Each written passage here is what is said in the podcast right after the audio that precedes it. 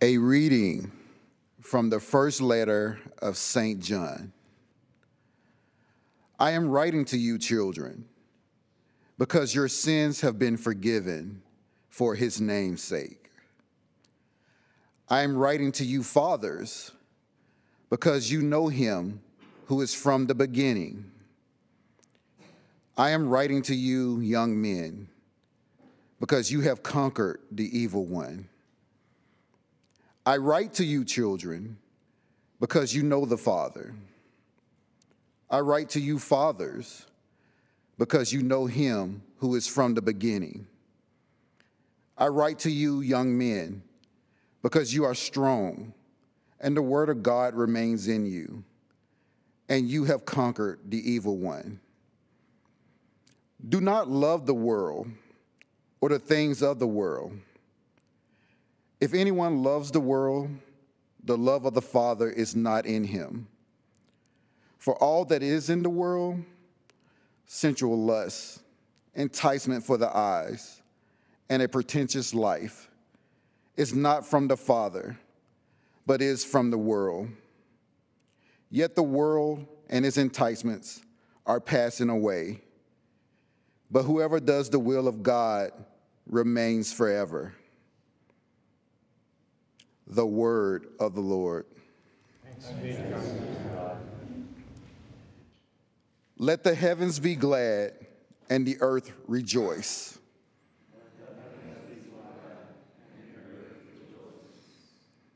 Give to the Lord, you families of nations. Give to the Lord glory and praise. Give to the Lord the glory due his name. Let heavens be glad and the earth rejoice. Bring gifts and enter his courts. Worship the Lord in holy attire. Tremble before him, all the earth. Let be glad and the earth rejoice. Say among the nations, the Lord is king. He has made the world firm, not to be moved. He governs the peoples with equity. Let the heavens be glad and the earth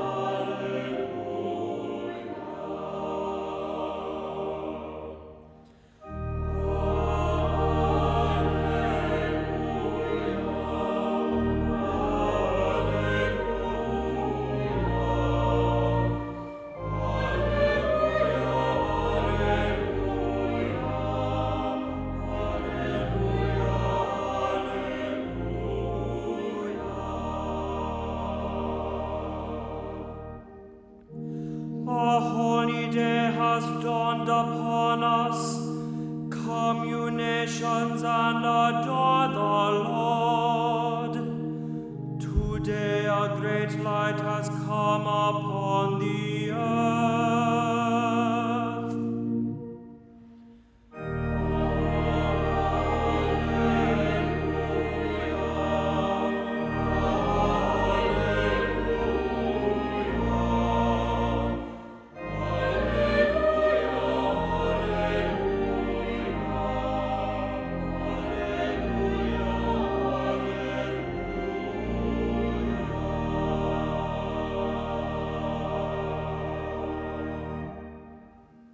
Dominus vobiscum. Lectio Sancti Evangelii secundum Lucam.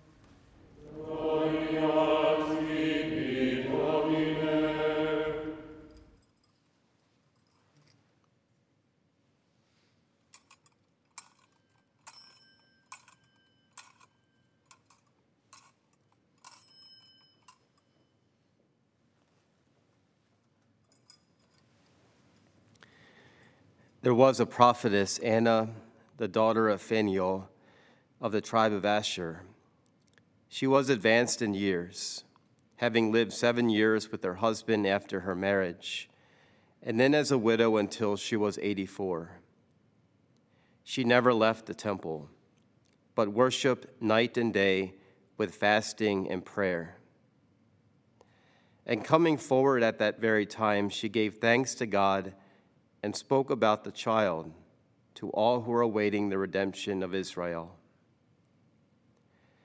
When they had fulfilled all the prescriptions of the law of the Lord, they returned to Galilee, to their own town of Nazareth. The child grew and became strong, filled with wisdom, and the favor of God was upon him. Verbum Domini.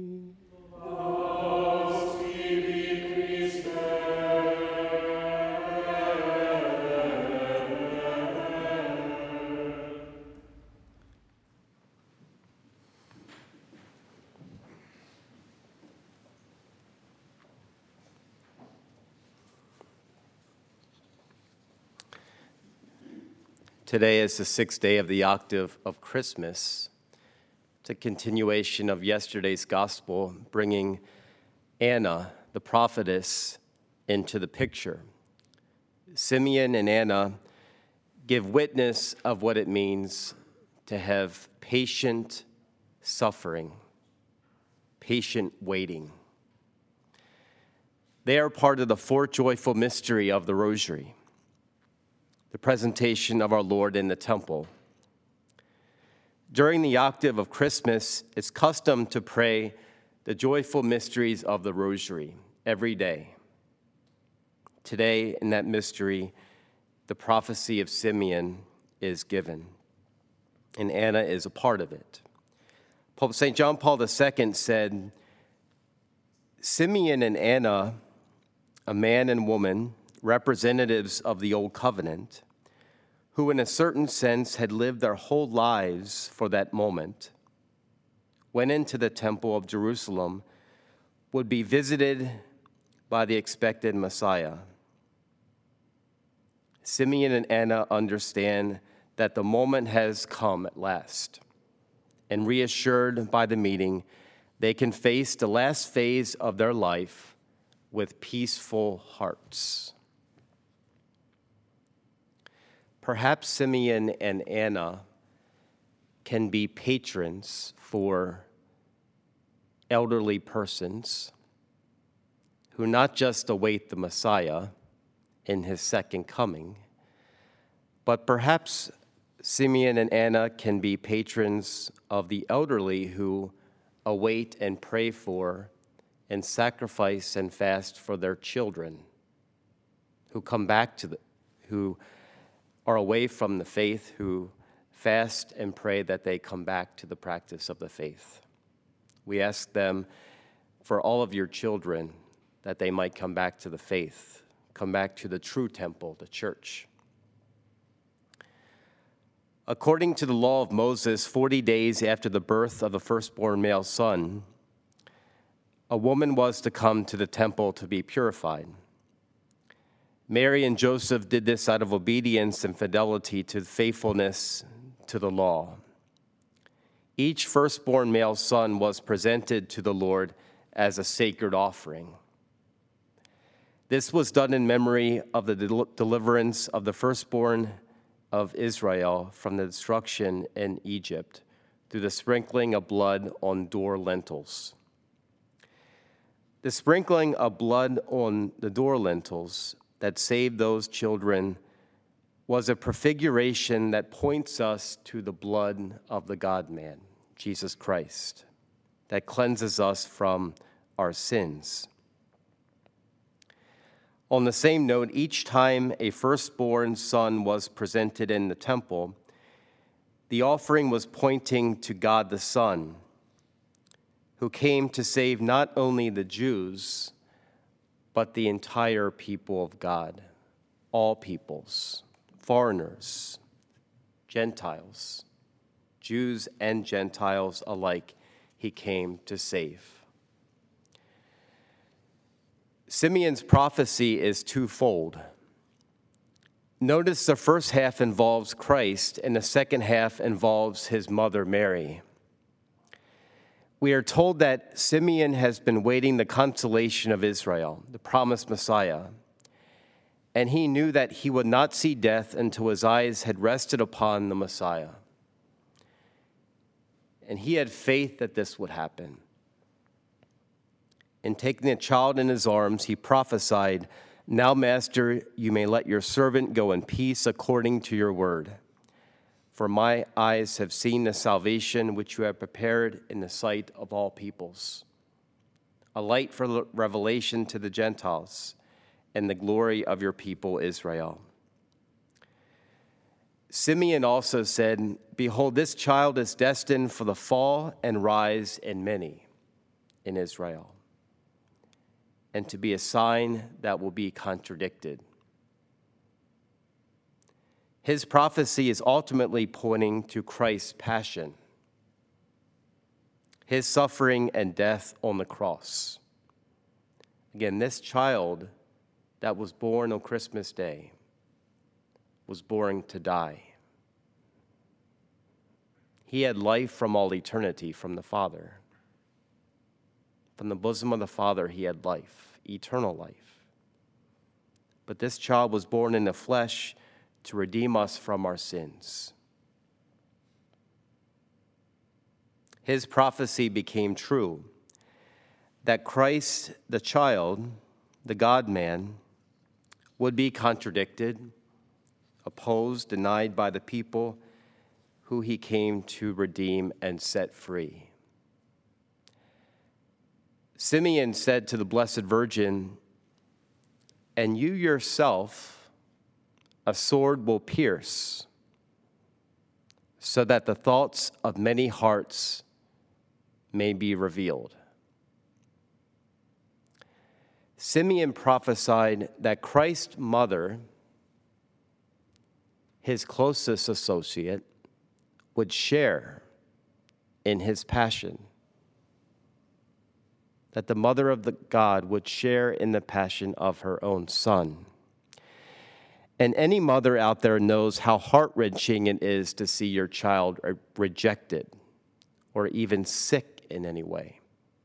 I dare say that you would rather take on the pain of your child than to see your child sick or suffer or rejected.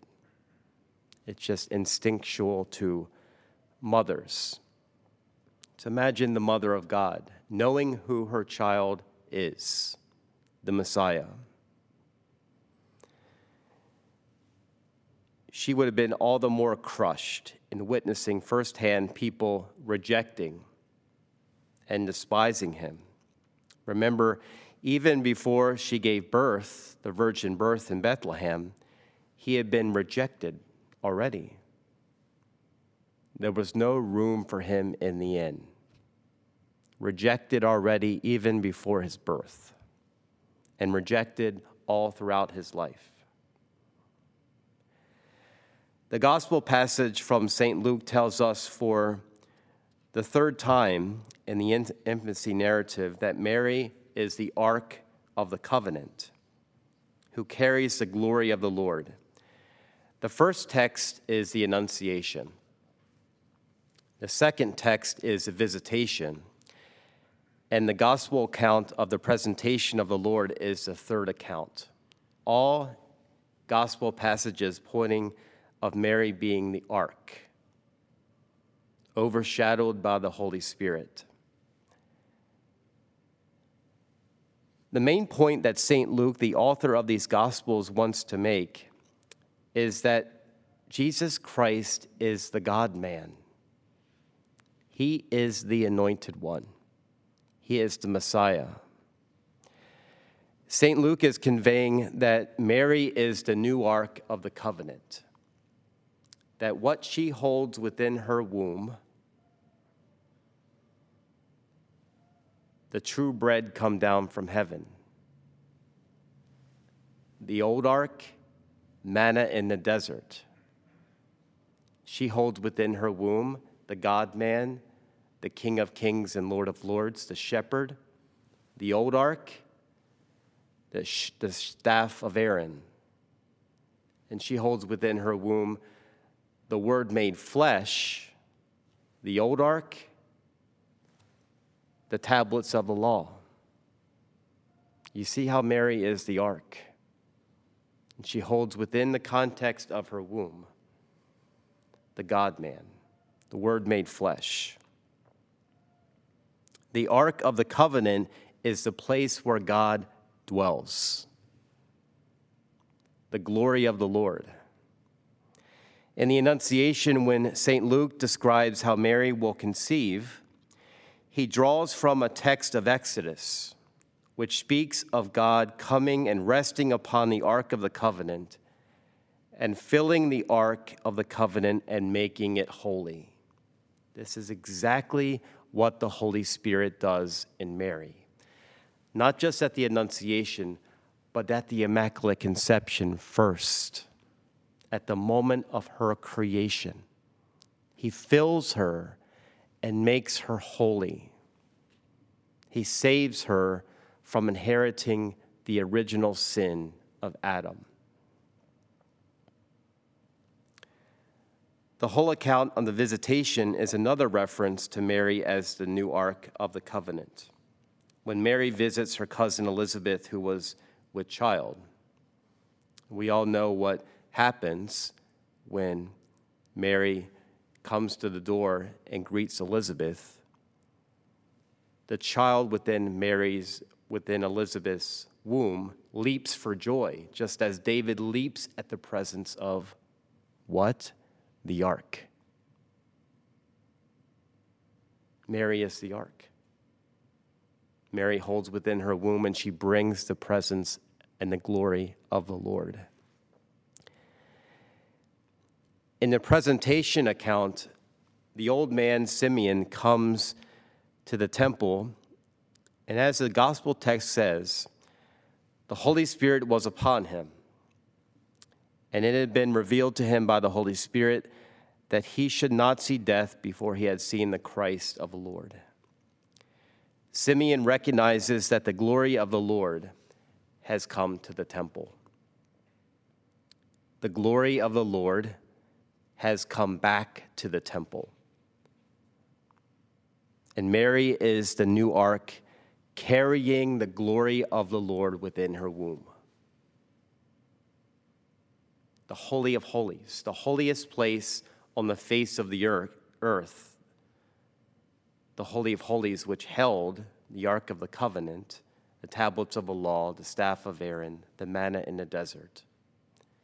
Now Mary comes to the temple, and within her womb, she's carrying the true ark. She's the true ark, carrying the Word made flesh.